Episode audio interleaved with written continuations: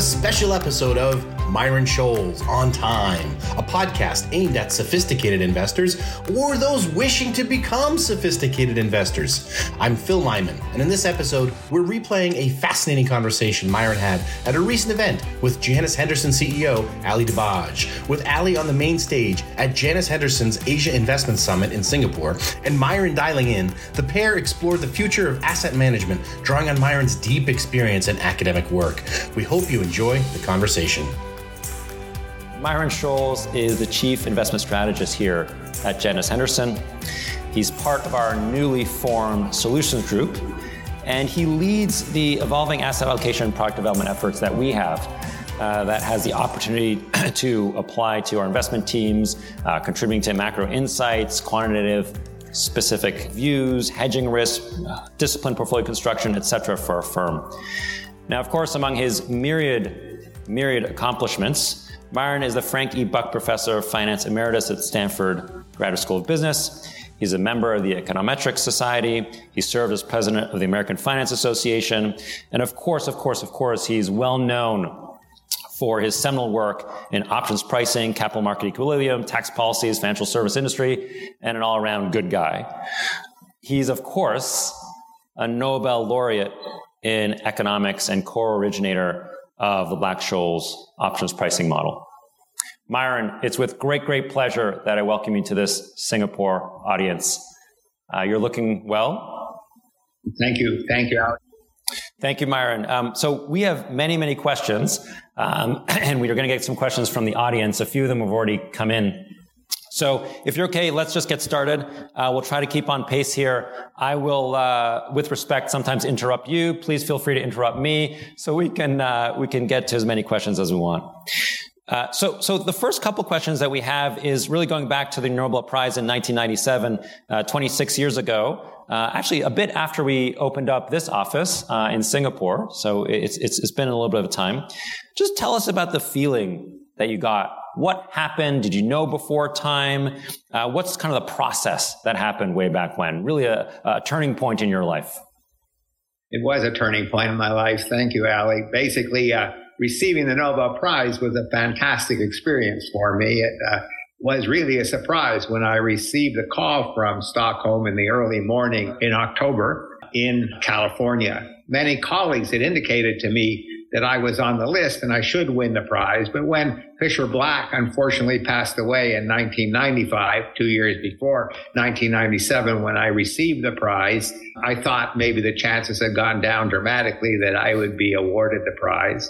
Basically, we went and received it in Stockholm in, in December 10th and the amazing ceremony and process of combining a formalism where the king of Sweden awards the prize to me. And additionally, then there's uh, talks that are given to the uh, academies and the schools. And there's also frivolity where students put on parties and the like. And it's a wonderful ceremony. Don't forget, they've done it uh, for over 100 years since 1910. Uh, and so over that time, it's really had a tremendous evolution and growth. But the most amazing thing to me and uh, was that when I had to sign the register of the Nobel Prize register and look at other Nobel Prize winners that had recorded their name in the register as well, seeing such uh, persons as Albert Einstein or Madame Curie is really awe inspiring. So I tell people, if you get the opportunity to receive the Nobel Prize, do not turn it down.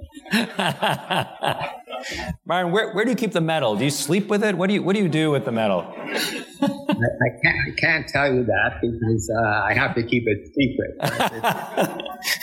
And um, I do, I do, I do have uh, the, uh, one of the awards on my wall behind me here uh, in my office. So they give you a scroll which has your name engraved. It's original scroll, so it's pretty. It's really impressive. Wow, it's very impressive.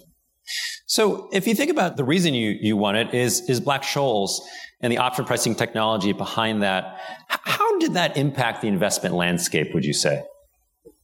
Well, you have to realize the, lands, the investment landscape today is tremendously different than it was in the 1960s and the 19, early 1970s. And with the development of the Black Scholes technology, basically many students were attracted to business schools. And as a result of attracted to business schools, they had a model to price things. And as a result of having the understanding of technology, then those students gravitated to investment banks and investment management companies. And they set the stage for having quantitative techniques for the first time in investment banks and in companies uh, such as Janus Henderson. But basically, the idea there was to think about how you create at the same time the Black Scholes model came out was the development of the options market and the futures market. So the number of instruments or technologies that could be used to enhance returns and have better risk management strategies for investors changed dramatically oh, since the advent of having more tech techniques, more ways in which you can hedge risk or transfer risk, also having technology or modeling. We all have models. It's all intuition. But if you have something to put your anchor on or your hat on, an exact model, that enables you to be able to do much more. The Black Scholes model enabled people in industry to have a framework in which they can augment the Black Scholes or add value by using technology in managing money and in investment banking activities.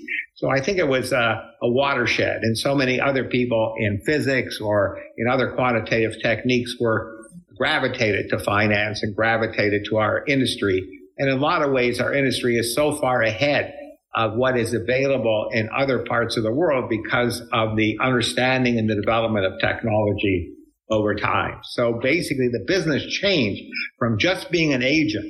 When I uh, was at Salomon or I spent time at Salomon or other firms, maybe Ali, you know this for yourself, that many people were just agents. They're buyers and sellers. They, they sold securities and they purchased securities for clients.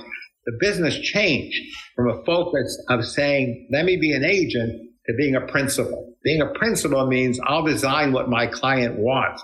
I'll give what my client wants, and then I'll take the risks onto my own account and I'll hedge those risks, the risks that are remaining. So you make it from a a principle where you take risks and you transfer them, and that makes things faster for the client, makes it more for what the client wants, and it makes it really more flexible. And that's how the industry changed quite dramatically since the advent of quantitative techniques. The way I think about it, I've always thought about it, uh, Myron, is, is it's almost a democratization of investing, bringing tools to more and more people to be able to do that. So uh, it really was a watershed moment. So you've been uh, with Janus Henderson for a number of years now. Why? And what have you enjoyed about being at Janus Henderson? Well, first of all, when I came to Janus Henderson under the auspices of the uh, CI uh, Chief Investment Officer at the time, I talked to many of the investment professionals, and I enjoyed the discussions with, that I had with them and the way they were thinking about adding value for investors and they do well at it. Okay. And basically, what I liked about the firm was focused on investing. It wasn't a general firm, which is all over the map in various services with groups competing with each other. The team was working together. They're trying to think about, as you said earlier, adding value for clients. What are the opportunities available in the active management space?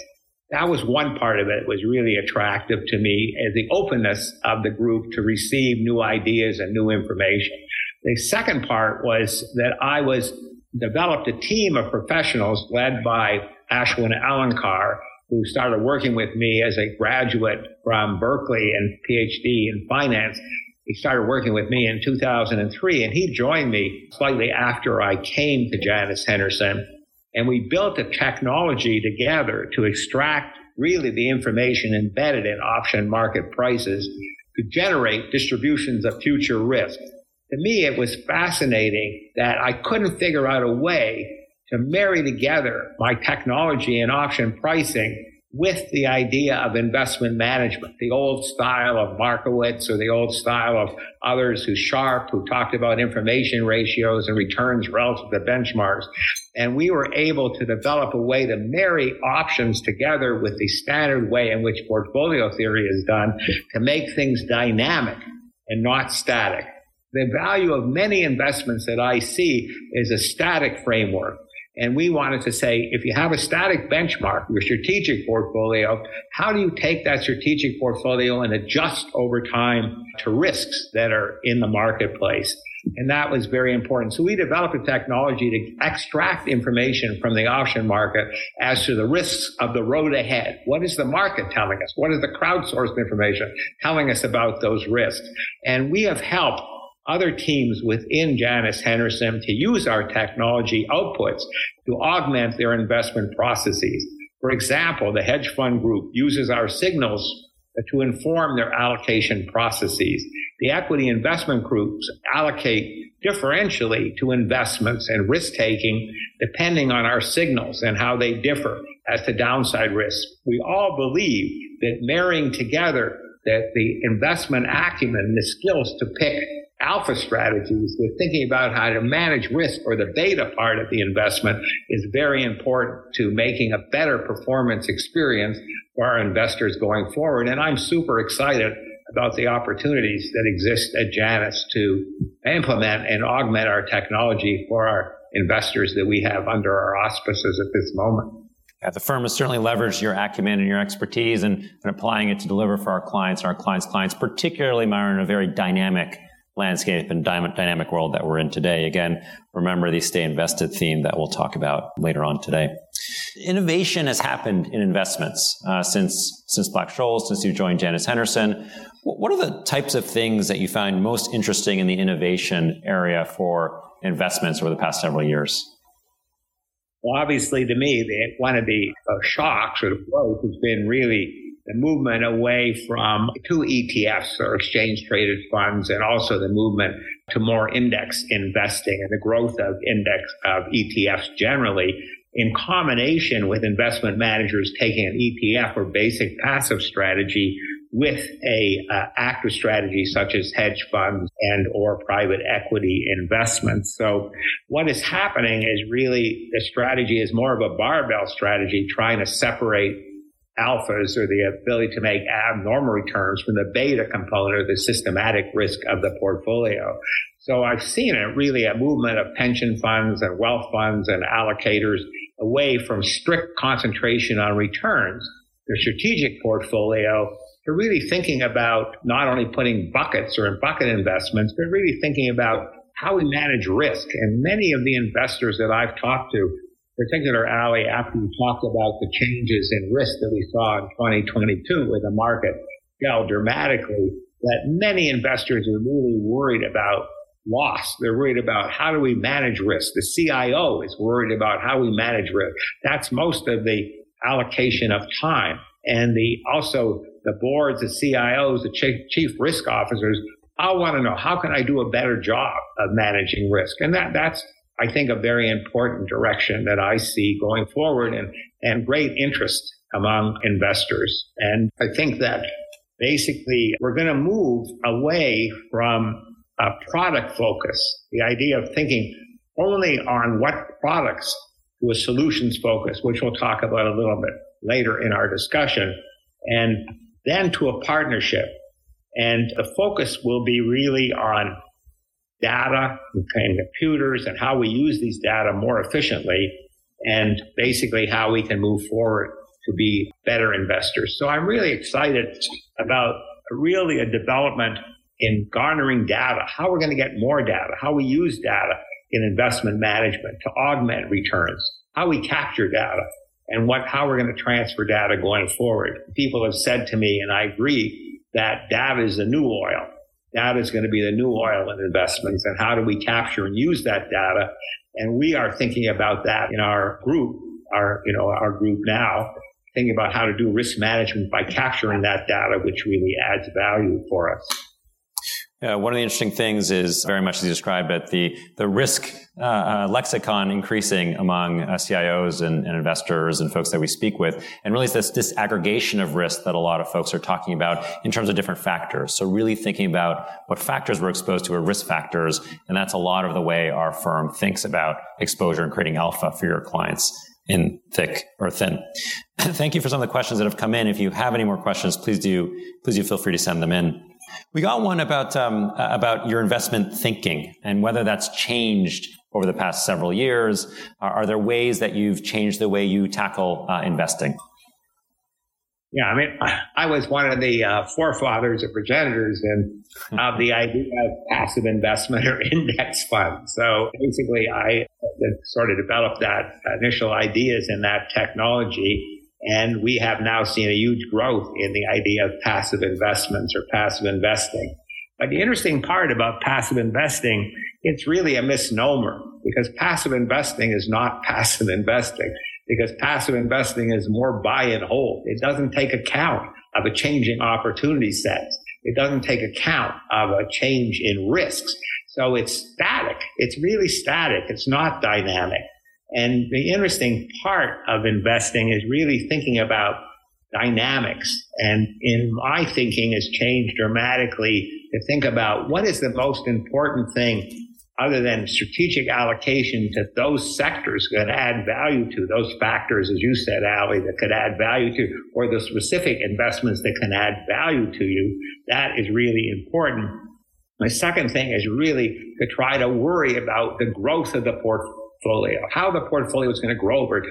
A passive investment doesn't give you that. It's just passive. It just sits there. But if you think about dynamics, if you think about dynamics, the idea of compound return is so crucial.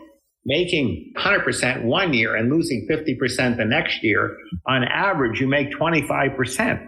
But you know, if you make 100% one year and lose 50% the next year, you're back to zero. You made nothing. And so compound returns are really a, a phenomenal wonder to think about. And when you have compound returns, risk and expected return come in. So the alpha strategies that we're in in Janus Henderson to produce better average returns have to be married together with the risk management to produce a better compound return. And compound return is a function of volatility. The more volatility you take, the more drag you have on your compound return.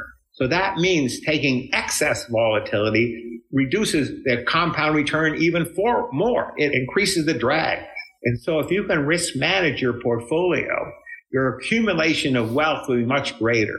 Many institutional investors we talk to are very interested in compound return, even though they measure a lot of the performance of their managers by a benchmark or returns relative to a benchmark. And so that's very important in thinking about things is the reason people constrain themselves, the cost of constraints are so large. People constrain themselves to benchmarks or looking at returns relative to benchmarks because they constrain themselves because they don't trust their managers.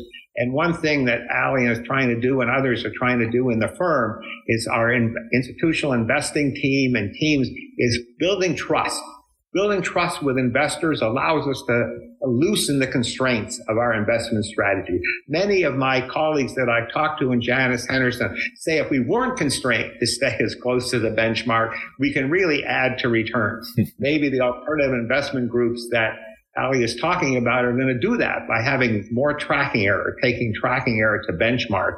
So as we build more trust in the firm, and trust is so important, I really believe that my thinking is gravitated to constraints are costly and trust or lack of trust is costly. Can we mitigate constraints by building a more trusting relation with our clients? And that is something that I really think is important.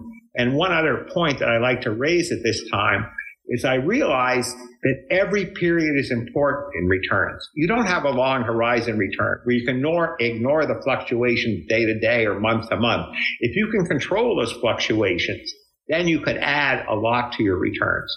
And another important point in investment that we take account of, or we should all take account of and keep learning to take account of, is that Malkiel and others have said diversification is a free lunch. Basically, if you can diversify, you can get rid of the residual noise, your passive strategies, and basically you'll have a good investment experience. A, that's wrong because at times of shock, basically every asset becomes perfectly correlated or highly correlated. You have to take account of the tails. There's the bad tail, which is the lost tail, but there's also the tail, which is the up tail, the good return tails. And that has to be taken account of in investment management as well. Reducing the tails and, it, and reducing the loss of tail loss and increasing or maintaining the upside gives you a tremendous compound return, gives you a convex relation. And that's so important in creating greater terminal wealth. What I'm saying is we want to concentrate on risk management and asset selection. The combination of those two will give us a better performance than ignoring either either of them. And look, I think, Myron, the, the past 10 years, that was less relevant, right? Because there's limited volatility, risk wasn't as important, money was free, as we talked about before. As we go forward over the next 10 years, it's going to be even more important. Our belief at Janus Henderson is going to be even more important to think about the alpha generation from the have and have nots and the risk associated to those. And in, in, in doing that, we're building, Myron, a solutions business. Can you tell us a little bit about what Janus Henderson's solutions business really is and what that means going forward for our clients, both institutional and in, in the retail side? Yeah, I mean, basically, in the solution side of launching a solutions business, uh, it's a little bit diffuse as to what we mean by a solutions business. Okay. There are many ways to think of a solutions business. Everyone says they're solving client pro- problems. If they have a product, they sell a product. That's a solution to a client's business. I think the way we're thinking about it, Janus Henderson, you can correct me, Alec, because I know you have your views as well, is that we have a set of products that we have is one way to think about solutions. But this set of products and our investment teams will talk to clients, listen to what they say, and be able to think about do we have a set of products that are already married together which give a solution for a client because we're going to understand their problems and relate with them. And second is we take our product set and construct a better solution for the client, working together to understand what the client what the clients want my way of thinking about a solutions business is further the next step, which we have a technology. And the technology can be implemented quickly. It can be idiosyncratic, it can be for that client directly, and it can be flexible. So it's not so much a product, it's a way of thinking how do we combine the individual securities? How do we combine the components efficiently to make a better alpha experience, a better return experience, and to make a better risk managed experience. So that's an evolution, an evolution of the solutions business. But I think the reason we talk about solutions, in my view, is because we want to build that trust that I talk about. We want to work with a client to understand, in my view, what their problems are, and they could tell us what they're thinking about. And as a result of that, you can build better things together. And that, that's very important, I think, for the future and going forward if one is building a solutions technology. Myron, if you, if you try to turn, um, turn that into a practical way, can, can, you give examples, questions that have come in, can you give examples of how Janus Henderson uses options to, to predict future risk? Is it, is it just areas of high implied volatility from option pricing, or is there something else that you're using? Well, it's interesting now. Thank you for the question. Basically, there's now options traded on over 4,000 securities internationally, from bonds to uh, gold to uh, equities, you know, individual equities. And basically, the option prices that exist on each instrument give information as to the distribution of risks. And so we use the strip of option prices that exist on each instrument and we can take those prices, which we believe are efficient, and we can then use the technology that we have and that others have developed in the academic literature and invert those prices and attain from those prices an implied distribution. So the same thing as having sensors about what the risk of the road ahead are. We use the information in the option market to tell us what the risks of the road ahead are or the whole distribution. Now, the interesting thing is what risk can we ascertain from the option market?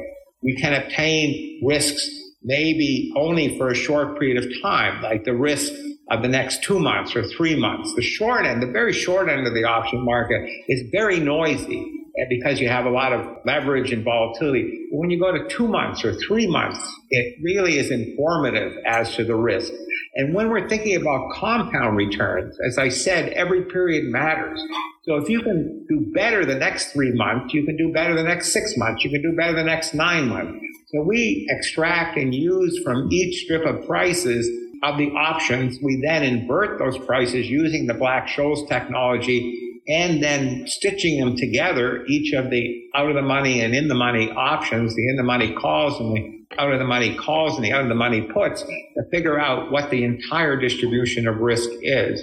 And we think about volatility in a different way from other people. A lot of individuals think about volatility as a risk, but we differentiate between good volatility and bad volatility. Good volatility is upside risk. If you have a lot of volatility and it's all upside, you like that. If you, especially if you like it, if it has no downside. We extract the skewness or the implied skewness from the distribution, which is how much upside there is versus downside.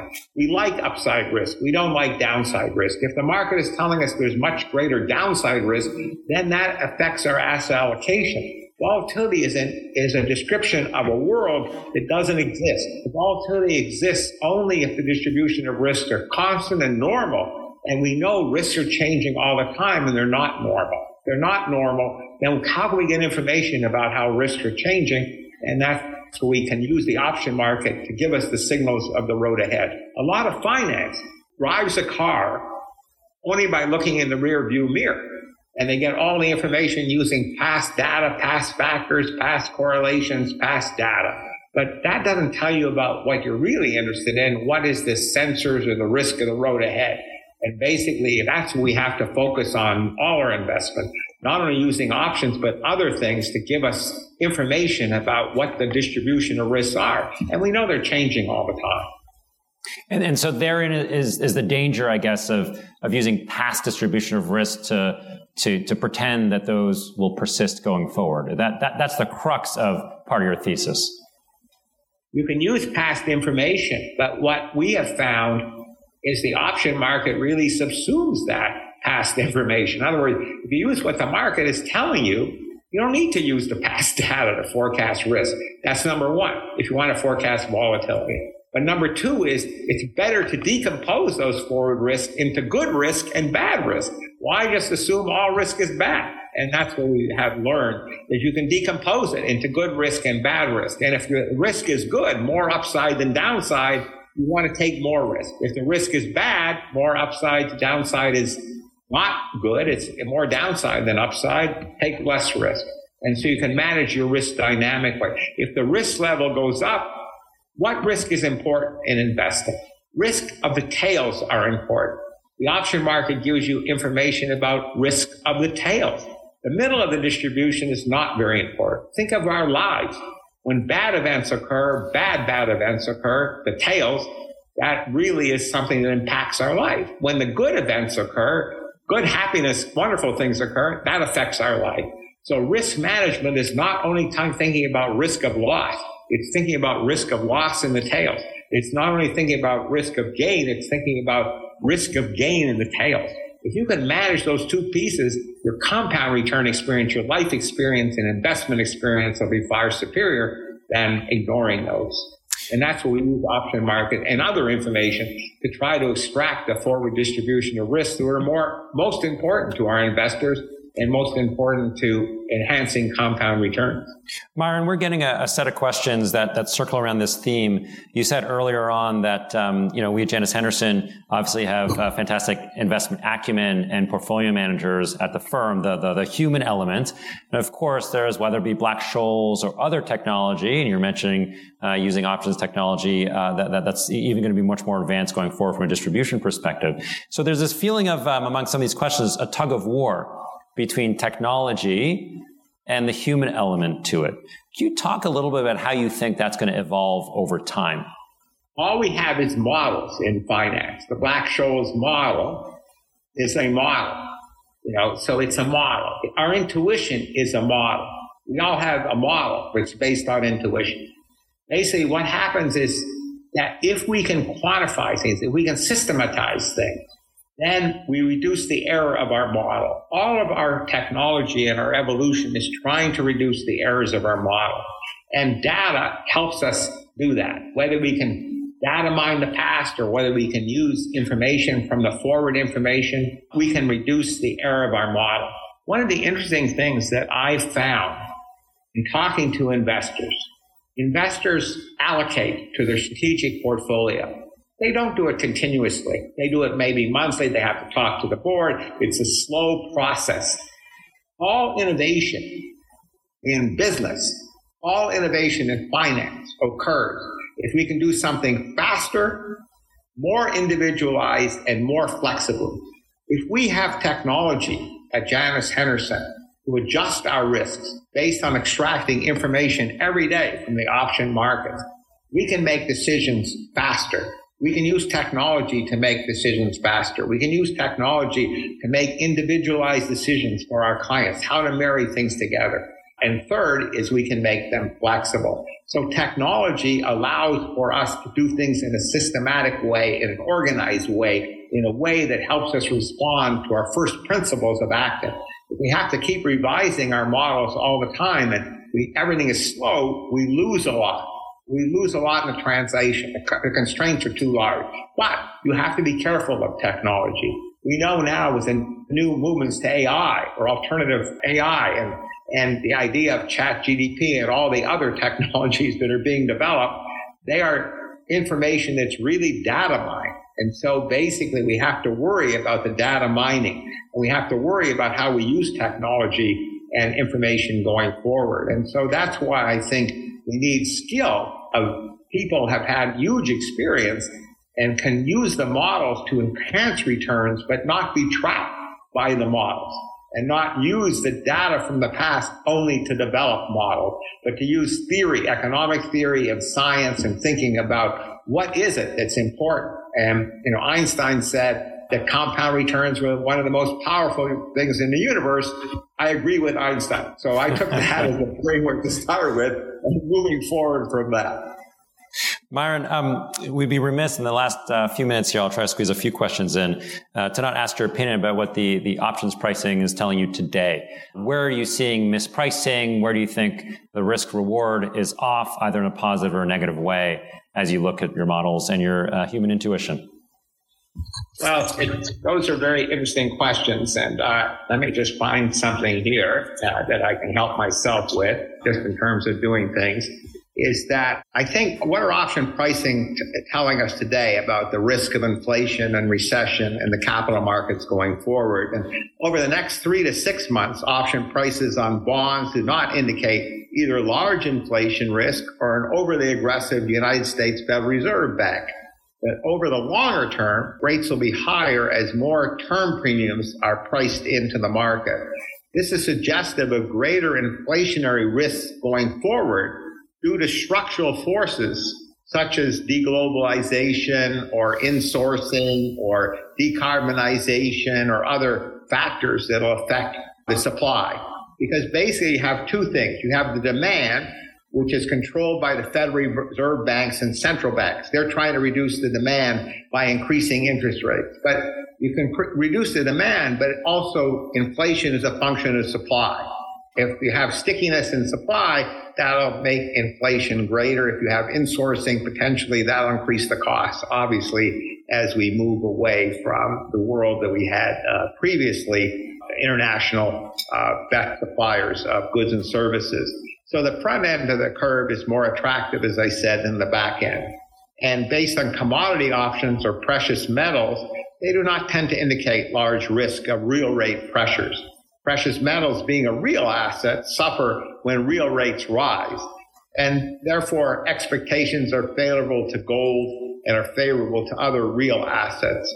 And so, as I said, basically, uh, the US dollar looks weak relative to our forecast based on the option markets, uh, relative to the euro and the yen. The yen is strengthening with the expectations of the end of yield curve control and risk of inflation causing the unwinding of the yen carry trade. So I think with little signs of inflation, attractiveness of oil likely that we see in our option pricing tends to stem from demand. Okay.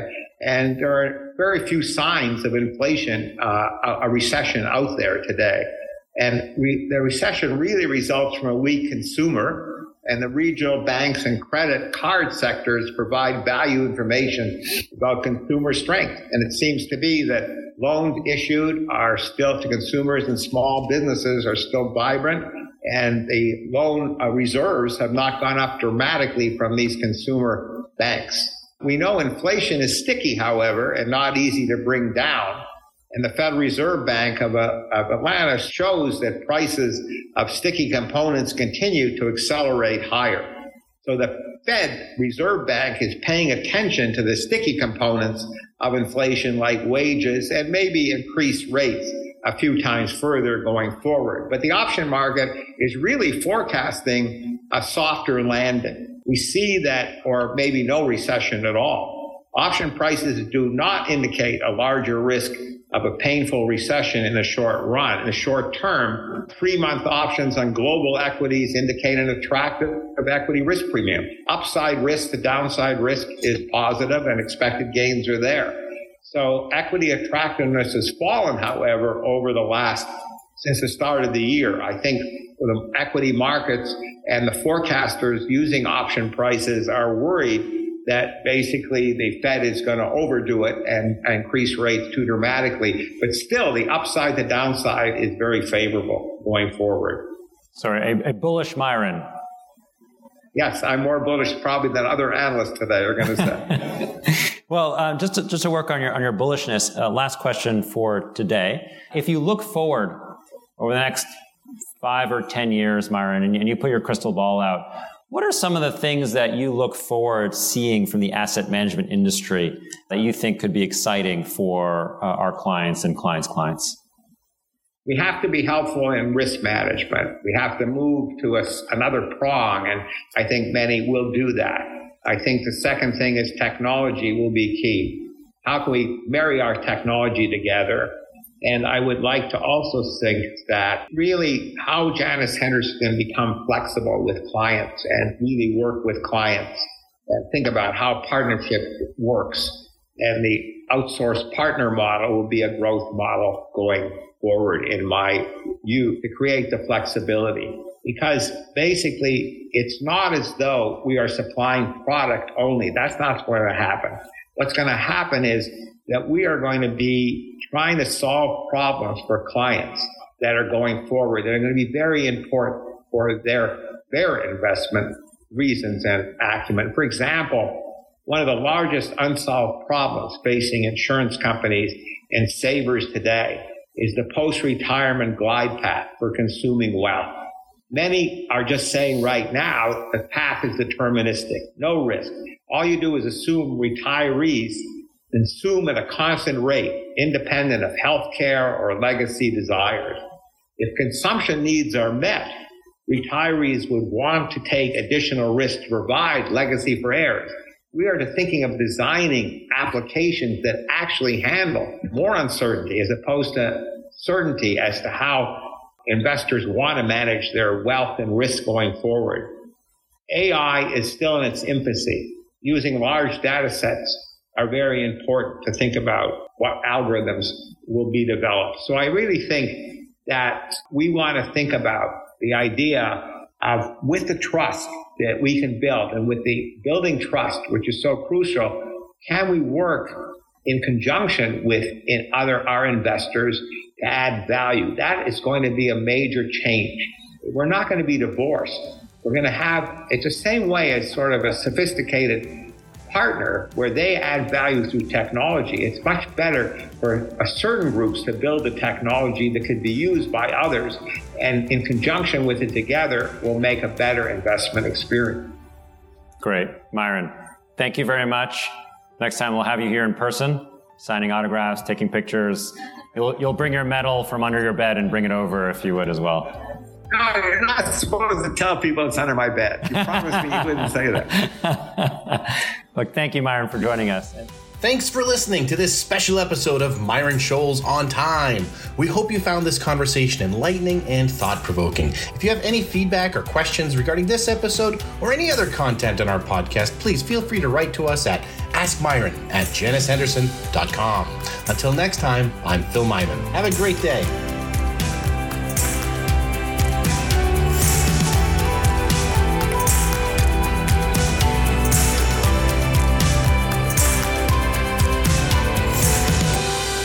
Views presented are as of date published. They are for information purposes only and should not be used or construed as investment, legal or tax advice or as an offer to sell, a solicitation of an offer to buy, or a recommendation to buy, sell or hold any security, investment strategy or market sector. Nothing in this material shall be deemed to be a direct or indirect provision of investment management services specific to any client requirements. Opinions and examples are meant as an illustration of broader themes, are not an indication of trading intent, are subject to change and may not reflect the views of others in the organization. It is not intended to indicate or imply that any illustration or example mentioned is now or was ever held in any portfolio. No forecasts can be guaranteed, and there is no guarantee that the information supplied is complete or timely, nor are there any warranties with regard to the results obtained from its use. Janus Henderson Investors is the source of data unless otherwise indicated, and has reasonable belief to rely on information and data sourced from third parties. Past performance does not predict future returns. Investing involves risk, including the possible loss of principal and fluctuation of value. Not all products or services are available in all jurisdictions. This material or information contained in it may be restricted by law, may not be reproduced or referred to without express written permission or used in any jurisdiction or circumstance in which its use would be unlawful. Janus Henderson is not responsible for any unlawful distribution of this material to any third parties, in whole or in part. The contents of this material have not been approved or endorsed by any regulatory agency.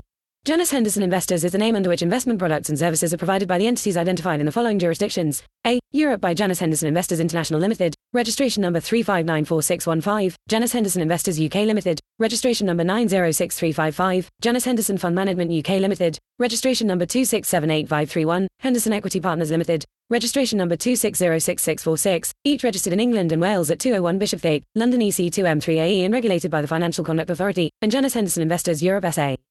Registration number B22848 at 2 Rue de Bitbourg, L1273, Luxembourg and regulated by the Commission de Surveillance du Secteur Financier. B. The US by SEC registered investment advisors that are subsidiaries of Janus Henderson Group plc. C. Canada through Janus Henderson Investors US LLC only to institutional investors in certain jurisdictions. D. Singapore by Janus Henderson Investors, Singapore, Limited, company registration number 199700782N. This advertisement or publication has not been reviewed by Monetary Authority of Singapore. E. Hong Kong by Janus Henderson Investors Hong Kong Limited. This material has not been reviewed by the Securities and Futures Commission of Hong Kong. F. South Korea by Janus Henderson Investors, Singapore, limited only to qualified professional investors, is defined in the Financial Investment Services and Capital Market Act and its sub-regulations. G. Japan by Janus Henderson Investors, Japan, limited, regulated by Financial Services Agency and registered as a financial instruments firm conducting investment management business, investment advisory and agency business and type 2 financial instrument business. H. Australia and New Zealand by Janus Henderson Investors, Australia, Limited, ABN 471242795118, and its related bodies corporate including Janus Henderson Investors, Australia, Institutional Funds Management Limited, ABN 161651195331, AFSL 444266, and Janus Henderson Investors, Australia, Funds Management Limited, ABN 431641777244, AFSL 444268, I, the Middle East by Janus Henderson Investors International Limited, regulated by the Dubai Financial Services Authority as a representative office. This material relates to a financial product which is not subject to any form of regulation or approval by the Dubai Financial Services Authority, DFSA. The DFSA has no responsibility for reviewing or verifying any prospectus or other documents in connection with this financial product. Accordingly, the DFSA has not approved this material or any other associated materials nor taken any steps to verify the information set out in this material, and has no responsibility for it. The financial product to which this material relates may be illiquid and or subject to restrictions on its resale. Prospective purchasers should conduct their own due diligence on the financial product. If you do not understand the contents of this material, you should consult an authorized financial advisor. No transactions will be concluded in the Middle East and any inquiries should be made to Janus Henderson. We may record telephone calls for our mutual protection, to improve customer service and for regulatory record keeping purposes. Outside of the US, Australia, Singapore, Taiwan, Hong Kong, Europe, and UK, for use only by institutional, professional, qualified and sophisticated investors, qualified distributors, wholesale investors and wholesale clients is defined by the applicable jurisdiction. Not for public viewing or distribution. Marketing communication. Janus Henderson, Knowledge Labs, and Knowledge Shared are trademarks of Janus Henderson Group plc or one of its subsidiaries. Copyright Janus Henderson Group plc. C0423 49601. 04 3024.